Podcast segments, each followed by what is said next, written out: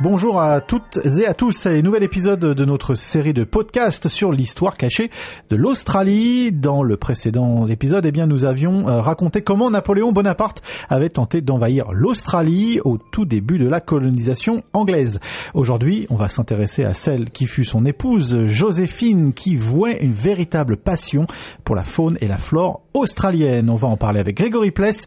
Et avant de commencer, je vous rappelle que vous pourrez retrouver cet épisode et l'ensemble de cette série sur notre site internet SBS French, mais aussi sur notre chaîne SBS euh, Reportage à laquelle vous pouvez vous abonner depuis votre application de streaming audio euh, préférée. Alors Grégory, si j'ai tout euh, bien compris, Joséphine de Beauharnais, elle avait un faible pour les kangourous et les koalas.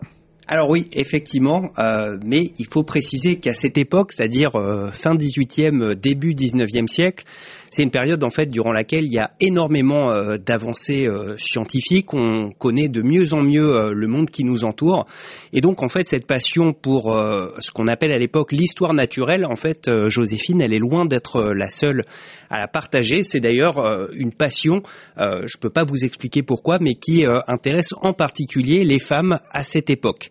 Alors ceci étant dit, euh, Joséphine, elle a un avantage très certain sur les autres euh, amateurs d'histoire naturelle, c'est que son mari, eh ben, c'est un chef d'État qui plus est un conquérant, et ça va permettre du coup à Joséphine de créer en quelques années euh, seulement, et en lisière de Paris, en banlieue parisienne, l'un des plus beaux jardins botaniques d'Europe, mais aussi d'une certaine manière la première réserve animale du continent européen. Et je vous parle de ça, c'est plus d'un siècle avant l'ouverture du premier zoo en Europe. Pour information, le premier zoo en Europe, il ouvre en 1907 à Hambourg. Alors cette réserve animale euh, en banlieue parisienne, où est-ce qu'elle se trouvait exactement? Alors, elle se trouve dans l'actuel département des Hauts-de-Seine, le 92, et plus précisément dans la ville de Roy-Malmaison, qui se trouve donc à une dizaine de kilomètres euh, de Paris. On peut y aller avec euh, le RERA, par exemple, aujourd'hui. Et en fait, euh, la propriété sur laquelle s'installe Joséphine, eh bien, c'est un petit château qui s'appelle donc la Malmaison et qui se trouve sur un terrain de 60 hectares et dont Joséphine fait l'acquisition en 1799. Alors ce château, il faut savoir euh, qu'il a été saisi dix ans plus tôt par euh, les révolutionnaires. Ils ont expulsé euh, ses propriétaires et ensuite bah, ils l'ont un petit peu laissé à l'abandon. Donc quand Joséphine l'achète, eh bien ce château il est un peu complètement décrépit et pourtant elle en tombe immédiatement amoureuse et c'est sans doute car eh bien dès cette époque elle imagine déjà ce qu'elle compte en faire. Comme je vous le disais, la plus belle collection de plantes et d'animaux exotiques de France et sans doute euh, d'Europe. Alors pour y arriver, eh bien, elle utilise sans vergogne son statut de première dame. Euh, elle va euh, taper à la porte de tous les ambassadeurs, des, explorateurs de l'époque pour leur demander de lui ramener des spécimens de plantes et d'animaux venus des quatre coins du monde.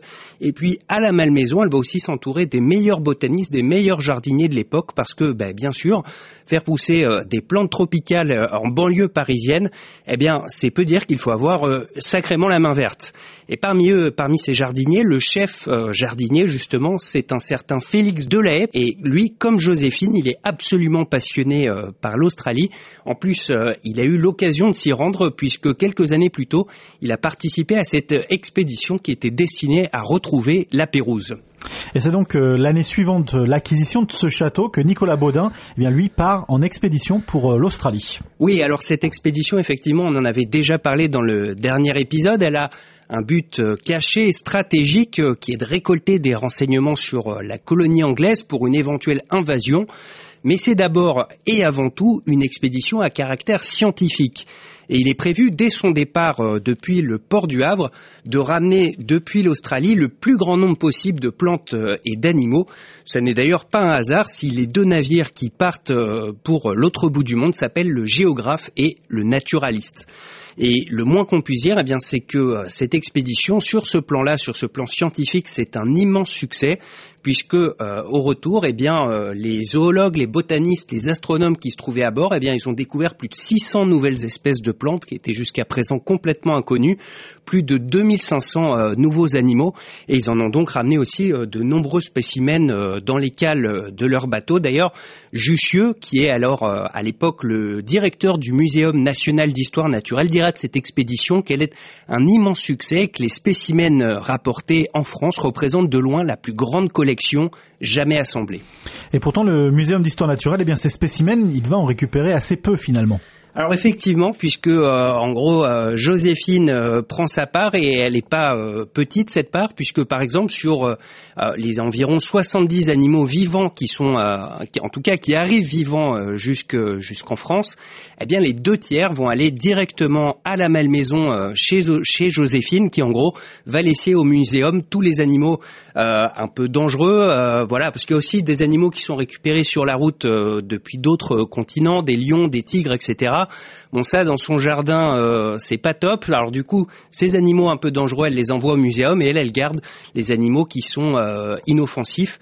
Et donc typiquement bah, depuis l'Australie euh, des kangourous, des wallabies, tout un tas d'espèces d'oiseaux. Et là-dessus si vous permettez je vais juste donner quelques détails. Il y a notamment le cas des cygnes noirs. les cygnes noirs en fait c'est une espèce endémique d'Australie occidentale. On n'en a jamais vu avant cette expédition en Europe. Et Joséphine, ben, il y a quelque chose qu'elle doit faire sûrement bien, puisque Aujourd'hui, à l'heure actuelle, des cygnes noirs, il y en a partout dans toute l'Europe et les premiers, ben, en fait, ils sont nés dans le jardin euh, de Joséphine à la Malmaison. Et un autre euh, détail euh, là-dessus, l'une des espèces qui a été ramenée jusqu'à la Malmaison, c'est ce qu'on appelle l'émeu nain, le dwarf emu. Ça, c'est une espèce qui est vraiment typique de Kangaroo Island. et en fait, ce qui est dramatique, c'est que quelques années seulement après que l'île ait été découverte par les explorateurs européens, eh bien ces émenins ils vont être complètement euh, éradiqués parce que les, explorateurs européens justement les chassent pour euh, les manger et très vite il y en a plus un seul. Et le paradoxe dans cette histoire, eh bien, c'est que les derniers spécimens vivants de cette espèce, eh bien, en fait, ils vivent à la Malmaison, euh, donc en banlieue parisienne, sous la houlette de Joséphine. Voilà, donc pour terminer là-dessus, Joséphine, en quelques années seulement, elle a créé une véritable arche de Noé à la Malmaison, un lieu qui va même euh, jusqu'à impressionner euh, celui qui est considéré alors comme le plus grand euh, zoologue de son époque, c'est l'allemand Alexandre de Humboldt qui va avoir l'occasion de visiter ce jardin de la Malmaison et qui en dira eh bien que c'est le véritable jardin des plantes plus que bah, celui qui se trouve dans le 13e arrondissement de Paris. Alors des plantes justement Joséphine, eh bien on a fait pousser énormément à la Malmaison.